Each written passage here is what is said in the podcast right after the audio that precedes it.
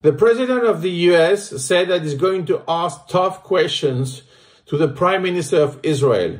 This point is important, but less important than the meeting, because the meeting is the proof that the alliance between the two states is active, especially now.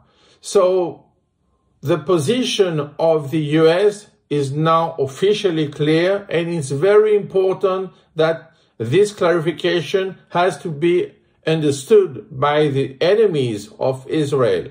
So we don't have just words. We have now acts and we need to see the following steps to understand what will be the smart resolution of this conflict and how to fix this problem without more injuries.